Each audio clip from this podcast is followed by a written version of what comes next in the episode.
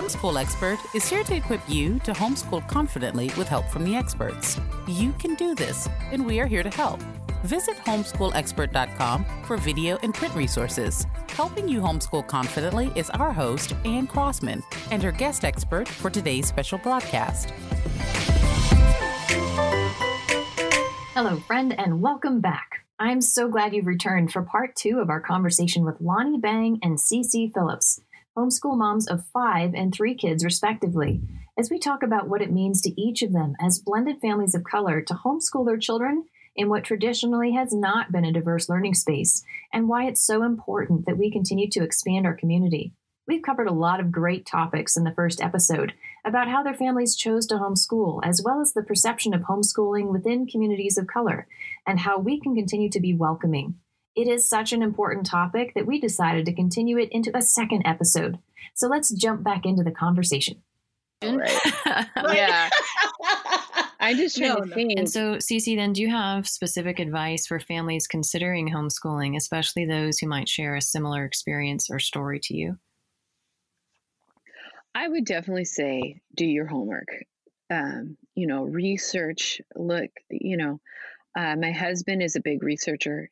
He looked at debates, he looked at the pros and cons of it all. Um, I think it's always important before you start anything to make a well informed decision, have Mhm. conversations with people to really understand the whole thing. Because the, the, I think the scariest thing is to jump into something that you sometimes are not fully aware of, especially this part of when it comes to your children and their education or how you're going to raise them in a way that, you know, makes them ready and successful for life. So I would just encourage in that part to really inform, educate, research yourself on the on the Mhm. subject. Yeah, that's excellent. How about you, Lonnie? What what would you advise for families new to it? I I actually echo everything that Cece just said. I couldn't say it even couldn't say it better. But one thing I will You're say, seconding that, yeah. Right? Yes, but one thing I will say is after you've done all the education, I feel like uh, homeschool is almost like starting a business. Um, you just got to start it.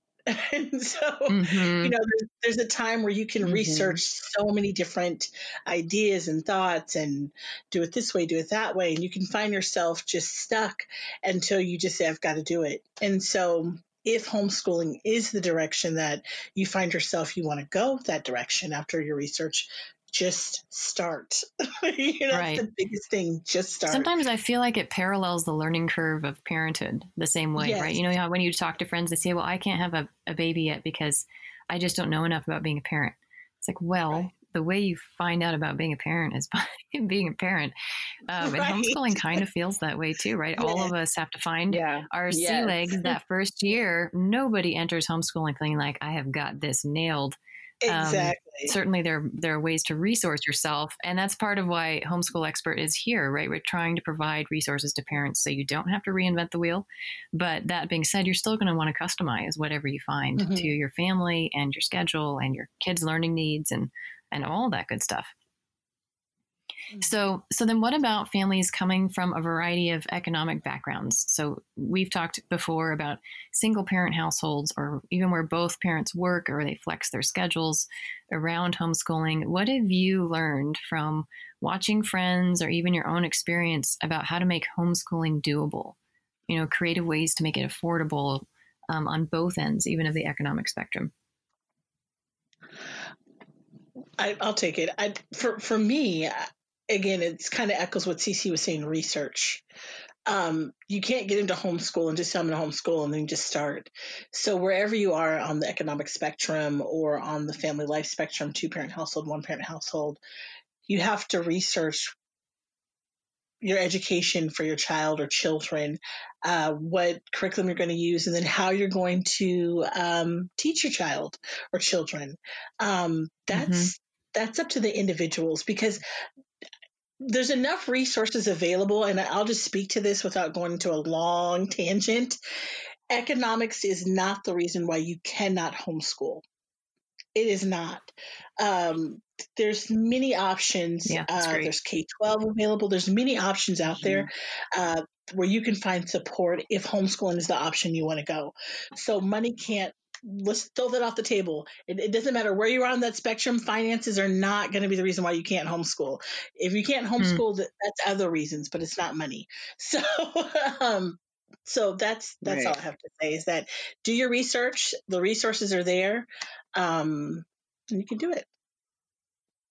Yeah, I know. I have a friend who recently started homeschooling just because of life circumstances. Right, sometimes life throws mm-hmm. us curveballs, and she was moving in January to a new state as a single mom of two kids, and she thought that's going to be so weird to put them in a new school in February. Like, what are they really going right. to get out of that? And so mm-hmm. she transitioned them into homeschooling as a single parent. Mm-hmm. And the way that worked for her was she was moving to an area that had grandparents nearby, and the grandparents agreed to come over and just sit at the kitchen table for three hours while mm-hmm. the kids finished their work and had supervision. And they were all, you know, the two kids are above the age of 12. So she's not leaving six year olds at home alone or something. But right. um, all that to say, she found her own flexibility uh, and mm-hmm. was able to customize it to what they needed. So, have you seen anything else like that with with parents flip flopping work schedules or mm-hmm. schooling on the weekends or something to make it work for them?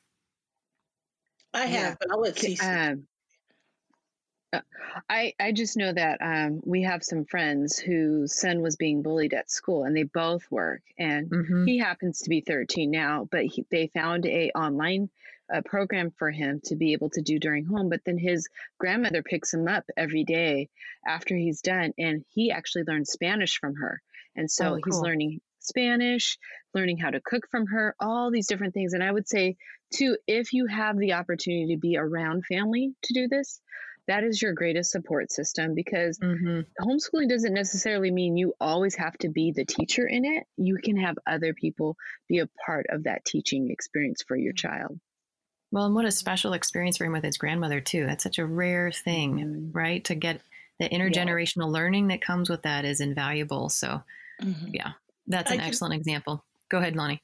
Yeah, sorry. Sorry, didn't mean to jump in like that. Um, no, you're good. Yep. I have a, the last co op, and I, I don't, anyway, it was a single mom, and she had a daughter. And, um, they were both single moms, one child, and they would co-teach each other's children, if that's the proper term. So one parent would work a yeah, certain schedule. Yeah, I have seen that. Mm-hmm. One parent would work a certain schedule, and then while that parent was working, the other parent would help with the instructions of the kids, and they would just swap. And I was like, that is so unique. And so her daughter, I think, mm-hmm. graduated last year and, and is going to university.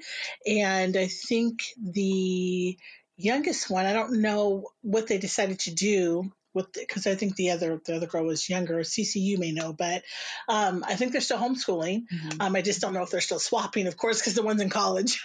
so, but yeah, right, yeah, and and those are two right. parents who didn't they didn't have parents, they didn't have family, but they found each other. Um, I think through their uh, church right. community and co-op community. So yeah.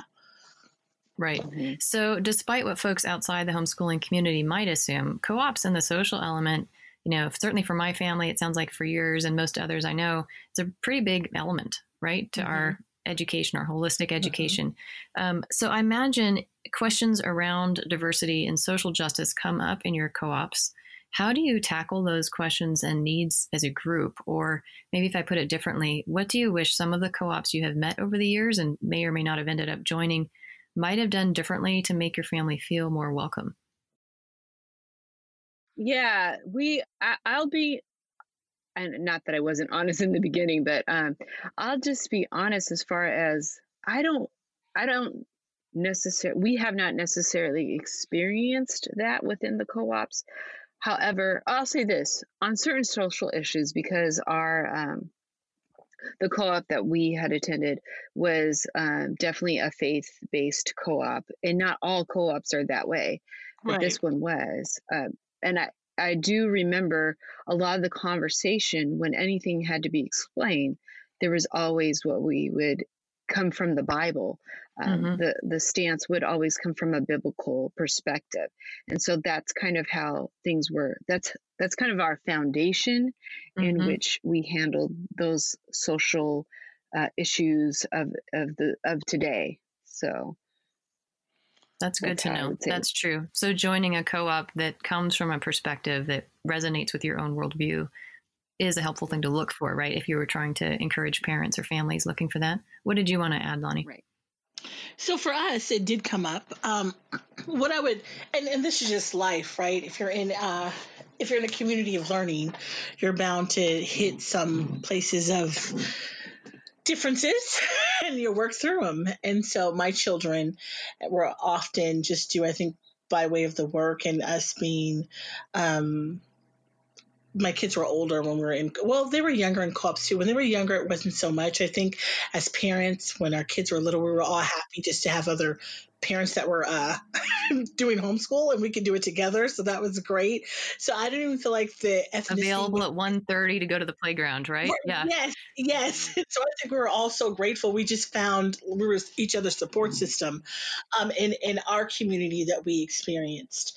Um, and that was actually through our public through our district, so it wasn't um, it wasn't a Christian based um, uh, educational mm-hmm. you know program. And so, but as we got older, and we experienced co-ops um, whether through our community center or just faith-based co-ops um, some of the there were there were some tough conversations that came out but everything was handled i feel like uh, it was an environment of learning so it wasn't it wasn't uh, well this is how we see it this is how you see it now there's a divide no it was okay this mm-hmm. is this is what my experience has been what has your experience been and let's learn together um, sometimes those mm-hmm. conversations or those environments didn't always end everyone on the same note or you know like oh, i agree with you however it did end on let's continue to learn and i think in the space yeah. of going together or looking for diversity or looking for um, being ex- being accepted everyone wants to everyone's there to learn. No one's there to uh, go into a co-op situation or a or a a group learning environment where they feel like they're not learning or they feel like they're hitting brick walls um, when it comes to the place of being educated. And so I'm I'm getting lost in my train of thought again, but um, I guess what I would hope would be in any environment that if someone is seeking out a co-op through their district or through their community center or through a faith-based community make sure it's an environment where everyone wants to learn and continue to learn because it doesn't mean that you're always mm-hmm. going to come to an agreement mm-hmm. but you can agree to continue to grow in the place of education and i think that's important that's excellent. That's very well said. So, since we've begun even talking about this this spring, Lonnie, um, mm-hmm. I've gone back through a lot of curriculum resources and homeschool websites and am seeing it with a different set of eyes now um, and seeing it for the lack of diversity that's often represented there. So, when you think about curriculum you have browsed or homeschool conferences you've attended or even homeschool seminars you may have listened to, what would you like to see more of that would have made you feel supported as a family of color that's homeschooling? Or said differently, like what would have been encouraging or compelling to you that makes you feel valued for who you are? You mentioned that as being part of the co op element. So just kind of taking that into the curriculum and training aspect too. I think when it comes to curriculum, we use the our curriculum's really old. I'm not going to name it on air. Our our, our curriculum's old, so some of the vocabulary, yeah. some of the vocabulary and the pictures mm-hmm. are very interesting. And our kids are like, "Hey, mom, yep. just not culturally sensitive. And I'm like, okay, yeah, just oh, no. you know, you know, um, you know, we just kind of skip past it. We're like, you know, yeah. it's an old time, you know, you know, so I think so much which opens up another conversation all its own. You're like well that's an interesting educational tangent. We'll take that one. Go ahead though. sorry. right, exactly. Yeah no so true. Um, i think for us when it comes to curriculum um, and if you're talking about people of color i'm not necessarily looking for curriculum that has and i'll just i'm going to be very candid that has black people in it. Um, Mm-hmm. I am looking for curriculum that has a totality or a or, or, a full grasp. Like for history, I want real history, full history, not gapped history or we're only going to tell this part. I want full history. Um, I know that in a public school setting, they don't have that option to cover history to that degree. Um, yes and no. We'll say that for another conversation, but but um, so I am looking for that. I am looking for that. Um, when we looked at our curriculum, it was actually the curriculum that my aunt used with my cousins. so that's how we got to our curriculum, which I actually ended up mm. liking. Minus the insensitivity to some of the vocabulary that's used to describe people yes. and some of the depictions. Past that, right. um, yeah. So, so if I had to say, you know, modern, if somebody was writing a modern curriculum, it would be great to have modern if you're going to use uh, people phrases, people groups, it would be great to have modern terminologies, modern depictions. That's awesome. Right. Um, but again, me as a person of color, I'm not approaching my education, and maybe Cece has a different opinion. I'm not approaching my curriculum for it to speak to my Black and Asian family. I'm I just want my children to be educated. I do want that in my history, though. I want a full rounded history, but I don't expect it in my language right. arts. I don't expect that. You know what I mean? So. Yeah, no, the total view, I thought that was really well said. I remember about two or three years ago, I attended a curriculum fair and mm-hmm. you know, there were dozens and hundreds of tables everywhere. And I walked over to one and my instant reaction was, oh, this is so awesome. They have maybe 60 titled books that are all, and again, I won't mention the publisher or the name of them, but they're all like this um, hero series where you can pick up one book on, for example, George Washington, right? Read everything about George Washington. And I thought, this is a fantastic resource. And then as I stood there staring at the table, I started counting, and it's almost all white men. Uh, then with a few white women and very few people of color. And so the man at the booth actually called him over and I said, Is this your full list? He said, It is. I said, It's really exciting that you have so many titles. Um, I'm trying to understand, though, why you have so few people of color on the covers. He said, Well, we have Martin Luther King Jr. I said, And George Washington Carver. And I said, Yep, yep, those are too. But, like, what about. right current right. or or women of color i don't see any women of color here represented and that would be really exciting for my kids to read. So could you take that comment back to your your publishers? And he said, "Oh yes, I'll, I'll absolutely do that." So I mean that uh, that memory just sticks with me so strongly. So Cece, I don't know if you've experienced anything like that as well, or is there something in seminars or curriculum that would have made you or your kids feel more valued? Lonnie sort of addressed that, but I want to give you space to do that too.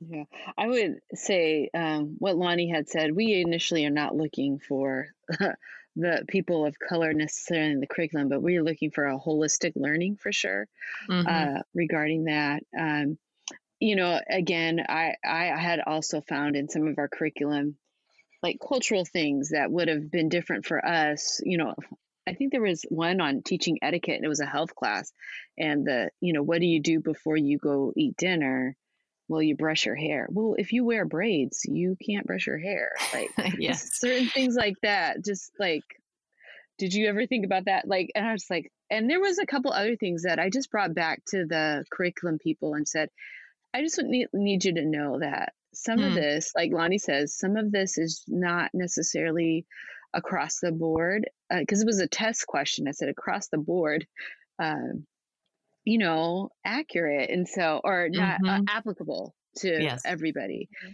And so um so I think yes, that is important, but I think you know, like what you just did, noticing yeah. that the things were not in the curriculum and speaking up regarding that will make the difference. Well, so it's the demand of like, hey, I don't see this happening. Um, and it's important that you know it's important that everybody's represented. I too agree like that whole let's have a whole world history. Uh, some of our history books right now is it's you know it's a world view of how it all came together and i think that's so important um, mm-hmm. to have that for sure. So yeah uh, and there were definitely gaps. in that or go ahead. No no go ahead no, I was going to say there's even within the public education system, right? This is not specific mm-hmm. to homeschooling. There are definite gaps, and we'll hit on that here um, in a couple questions. But but yeah, this is not solely a homeschool problem um, or opportunity, I should say, right? There's so much more that can be included, and I love that you circled back with a curriculum company too, Cece, and and gave them that feedback because I don't, I, I would suspect like I want to assume the best about intentions, uh, especially these companies. I don't assume they're looking to exclude readers. they just haven't considered it. Their staff may not be very diverse. And so no one has raised the question of, like you said, braids and brushing your hair. Um, they're like, oh, I'm so glad you mentioned. I've I've written to curriculum companies who I don't even like the font they use, and because the A is confusing, right? You know the lowercase squiggly A. Right. Yeah, you have an early reader, and they're like, "What is that?" that? Yeah, yeah, yeah. So I've even written to like primer learning reading companies, like, "Can you switch your A? Just pick a different font, please." so I think all that to say, yes this is where it's so important as parents for us to stay involved, to keep reaching out to those curriculum eh, with graciousness and say, I appreciate this. Could you please consider that? Um, and that's how things start to mm-hmm. change. So that's good. Yes. This may, and this next question might seem so obvious that it shouldn't even be asked, but I really want to make sure we get to the heart behind what we're talking about, which is why is it so important that we intentionally work, right? You and your co ops in Washington, me and mine in Oregon, and listeners everywhere. Why is it so important we intentionally work to expand our homeschool community? And based on your story and personal experience, like this is especially key. What would have felt authentic versus tokenism to you? And maybe if you can even explain that concept of tokenism a bit um, when you were starting out in homeschooling so that listeners can really understand who may or may not be aware of it. Sorry, silence. Take it. Cece, you you start. Well, you start okay. and, and, let me Go chime in if you don't mind. No, not at all. Um, so the question of tokenism, um, I'll give a perfect example. My last job as a case manager, I was the only uh, professional person of color in the organization that worked with predominantly I would say like 90% of our um, our clients were um, either African American or other of some other minority minority culture, and I would say that I was the one that was asked to go and speak on behalf of the the company, the organization, anytime publicly. Um, I was the teacher in all the classrooms. Mm. Um, so just highlighting the one person of color in your whole organization to be your representative, um, mm-hmm. um, taking them as that token. Um, that's what I was in my last job. Um, mm. And not that I, you know, I loved it, but at the same time, it's like anybody could have done this, or, you know. It feels like um, you're a so, box to be checked, sort of. Yes. Yeah. Yeah. Yeah. yeah. Definitely. And that would be the worst case scenario coming out of this podcast, right? We have 2 mm-hmm. people groups listening to this. One who is coming from a, a, place of color, like a people of color, family of color background, and the other who has been part of that homeschool tradition. And the, in my mind, the worst case scenario is new families listening who are families of color would say, oh, there's no diversity in these co ops. We're just not going to do this because I don't think that's totally accurate, nor do I think it's it's what should be perpetuated.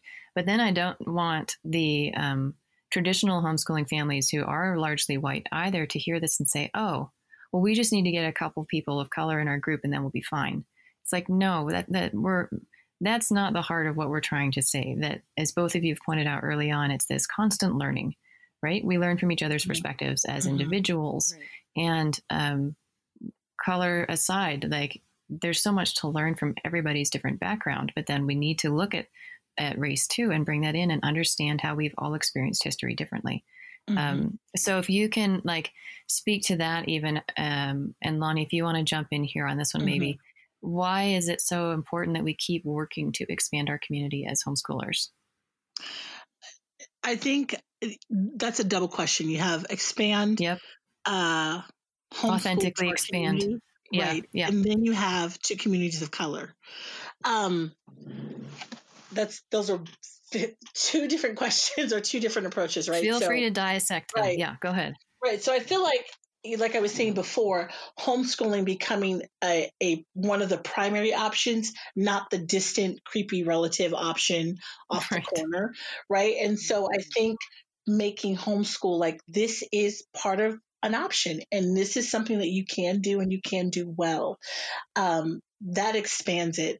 And i don't i don't eh, maybe it's more social media you know hey homeschooling is an option. Maybe it's our districts you know, championing homeschooling instead of sometimes I know that some school districts and state look at homeschooling like the uh, relative they wish, or I don't want to say relative, maybe part of the house they wish they could, you know, destroy. you know, sometimes mm. I feel like with, I mm. almost feel like sometimes homeschool is is like a, uh, even though it's you i mean we're part of our state you have to reg- at least in washington state you have to register your your family with the school district you're in and let them know that you're homeschooling but sometimes i feel like it's almost like us versus them instead of it being mm-hmm. this is an us homeschooling is right. one of the beautiful options that you know as americans we can offer to our families if that mm-hmm. works for your family so i would like to see that first and I, again i don't know how to champion that across the whole uh, across the whole education world.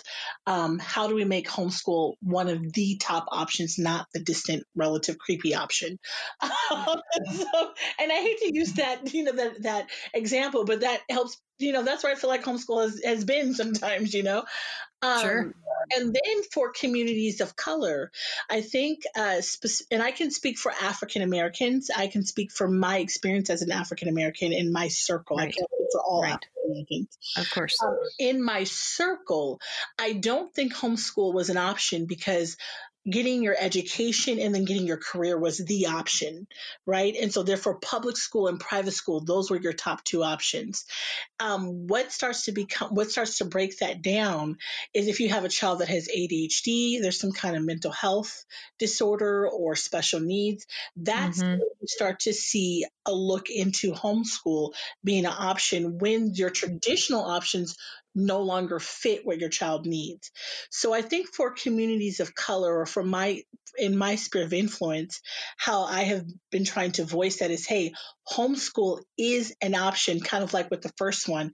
It should be considered um, when you look at your education, look at all of it homeschool, private school, uh, public school, pray about it, map it out, see what's going to work best for your, your child. And if you see that you know, let's say you're doing public school, it's not working. Um, okay, look at homeschool, look at private school. Again, keep going back to the different models of education until you find the one that best fits your family.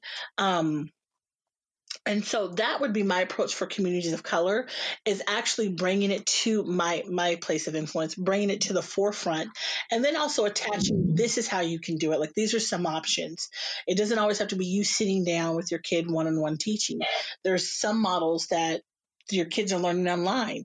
Like Cece mentioned earlier, there's some models where you can learn some online, maybe grandma or somebody else teaches this, or or there's even some where we've seen some families do some homeschooling at home and then they take their kid to public school for a couple of classes. So there's right. so many ways uh, to do it, and and I just think we have to. As me, as a person of color, African American, continue in my place of influence to champion that being an option.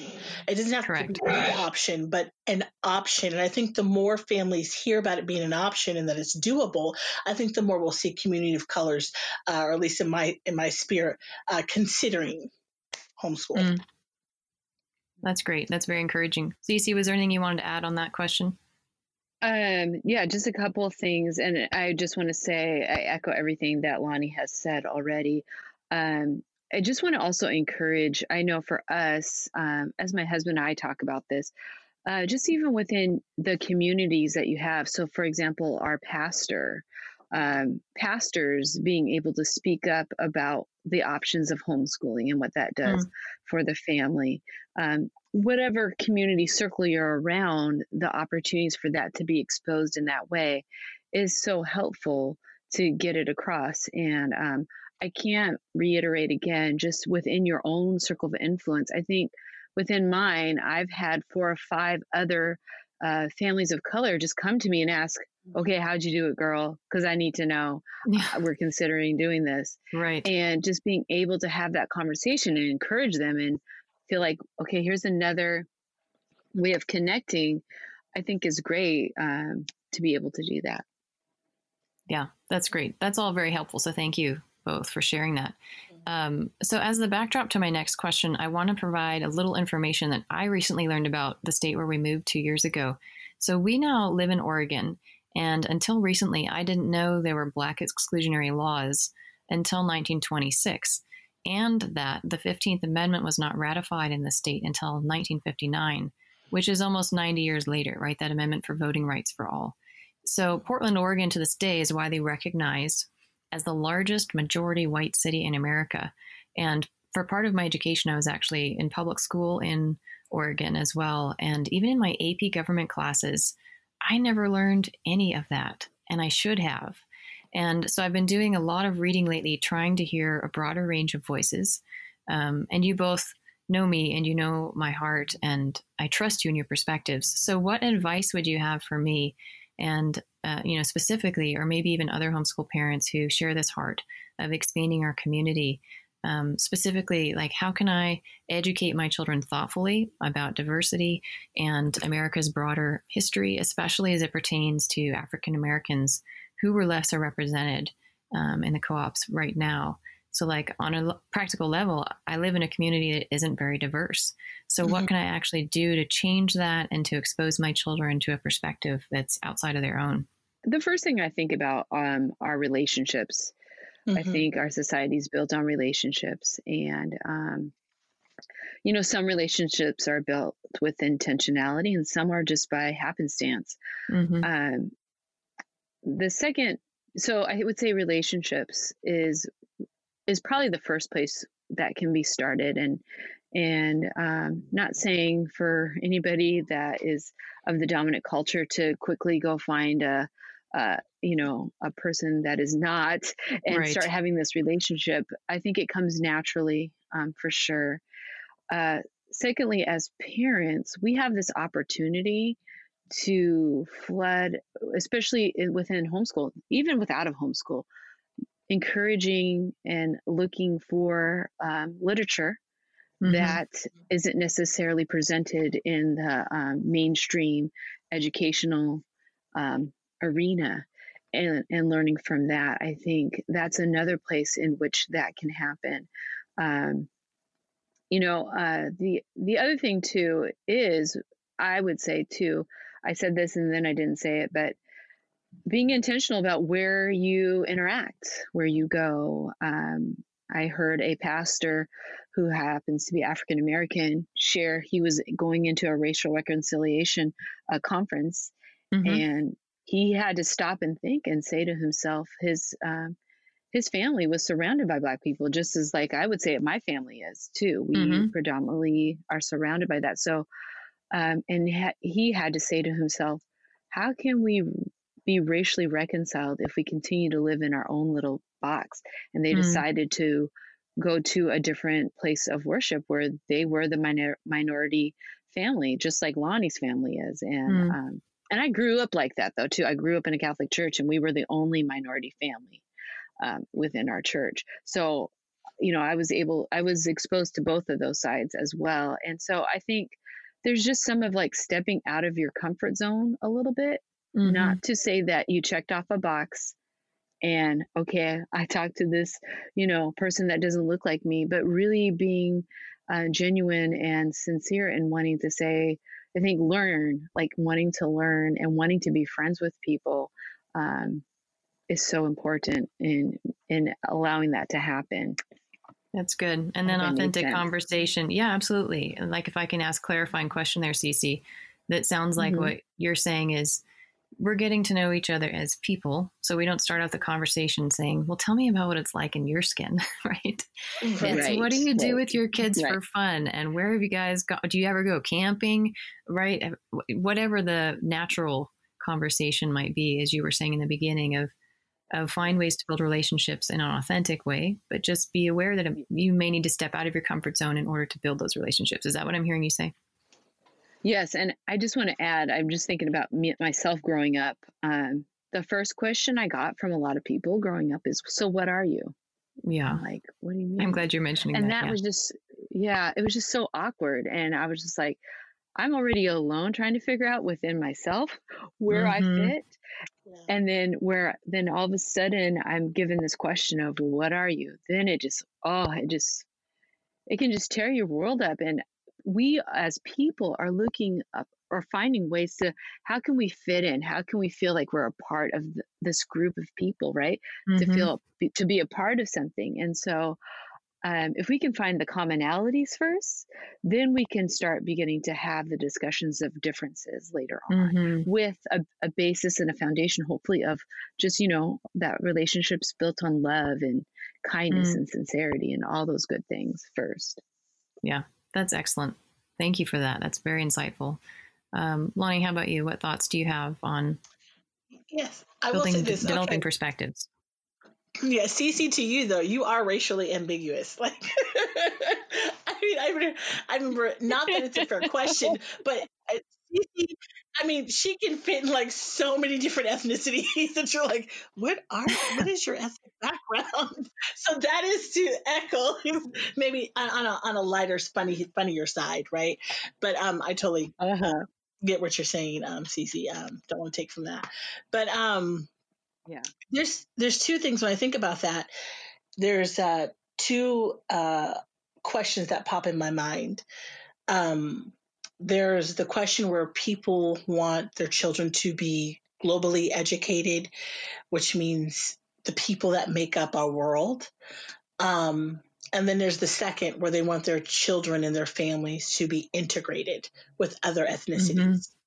Um, mm-hmm. you can have the you can have either one or two, and you can also combine them both. It depends on what premise people want to begin with. Um, for the sake of your question, I believe you're talking about people who want both one and two, correct? They want the holistic sure. approach yeah. to education as well as. Yep. Right. So that is for the individual to search out history and, and, and, and uh, education. Um, educational books or curriculums that speak to that area. Like that's our responsibility. Unfortunately, there's not one history book that fits all. We have mm-hmm. to have mm-hmm. a global view of history so we can have an accurate history to see Americans' history and the, what has made up America. And so I think we as individuals have to scholastically go after that to feed that to our children. Um, mm-hmm. So that it's a true representation of America and not just uh, a Caucasian standpoint, oftentimes is what we kind of see or what some of the disagreement is in, in our education. Um, and I was bold to throw it out there. so I think that's great. Yeah. Be bold. Um, Keep it up. Right, right. And then the second phase is very much what Cece said. So, us living in a predominantly Caucasian environment, um, we which we're fine with. Um, but for my children, I do want my children to have diversity. So that means that I can't stay going to my community center for the classes because they're going to be in the same community in which they live in. And so mm-hmm. I intentionally drive 30 minutes away from my home so that my children can be involved in a community center and classes where there's diversity, not just Black children, not just Asian children, but all ethnicities represented. And mm-hmm. so, is that is that uh, would it be easily was it would it be simpler for me to just go two minutes down the road to our community center? Heck yeah, you know, yeah.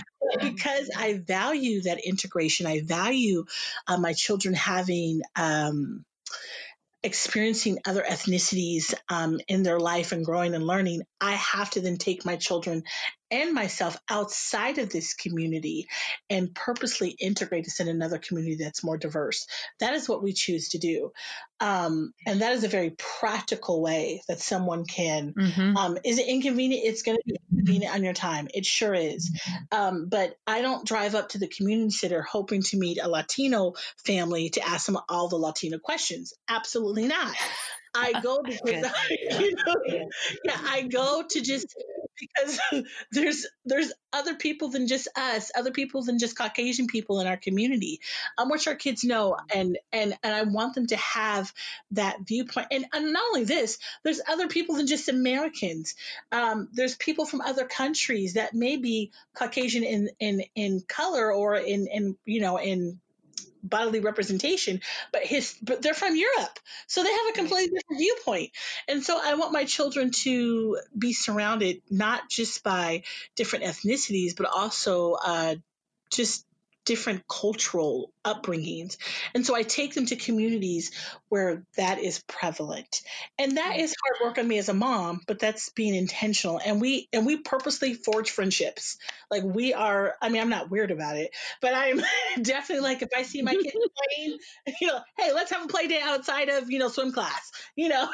so yeah, that's great. Yeah, that's great. And as we're building a global community, right? That's so mm-hmm. such an mm-hmm. important part of that holistic education process. We're trying, Lonnie, you're you are literally going the extra miles. You are driving the extra miles yes. for that part of their education. That's fabulous.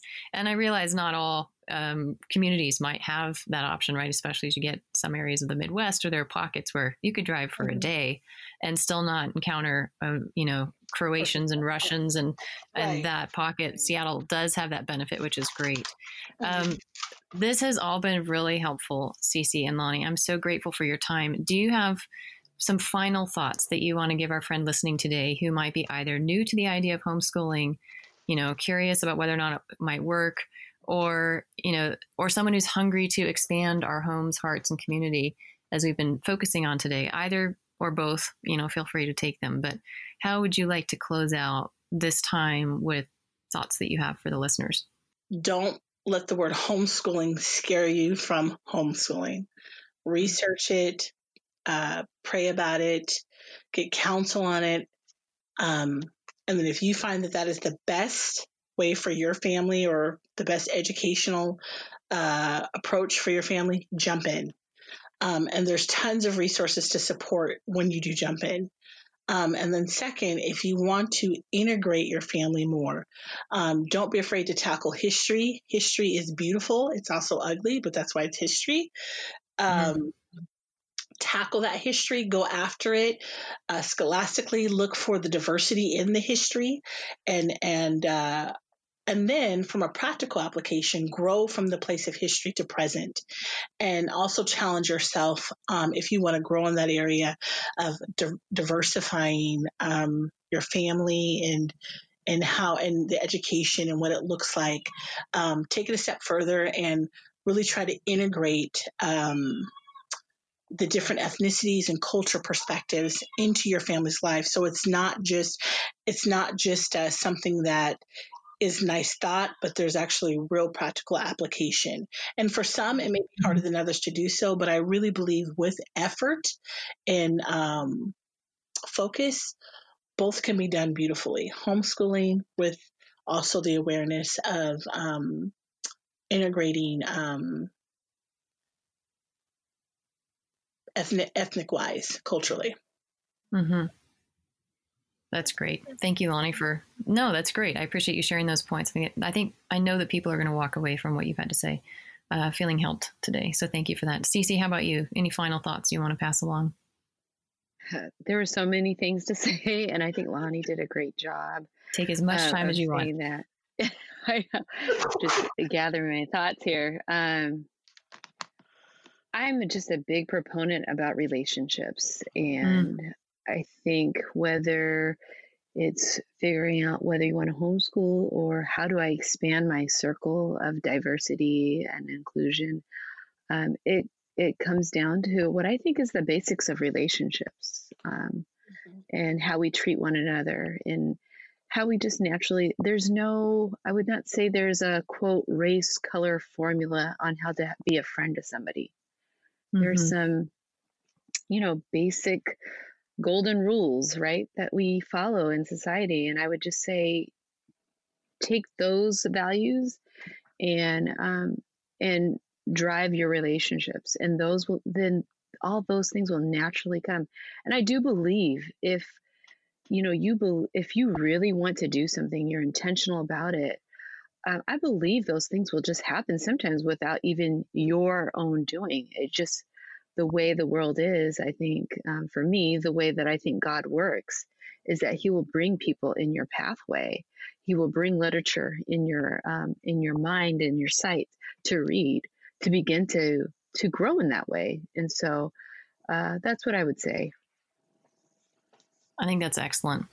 Uh, you both have been such a huge help, and I appreciate all this time that you have invested in this conversation So thank you, Lonnie and Cece, for making time to share your perspectives and your insights and your experiences with us today.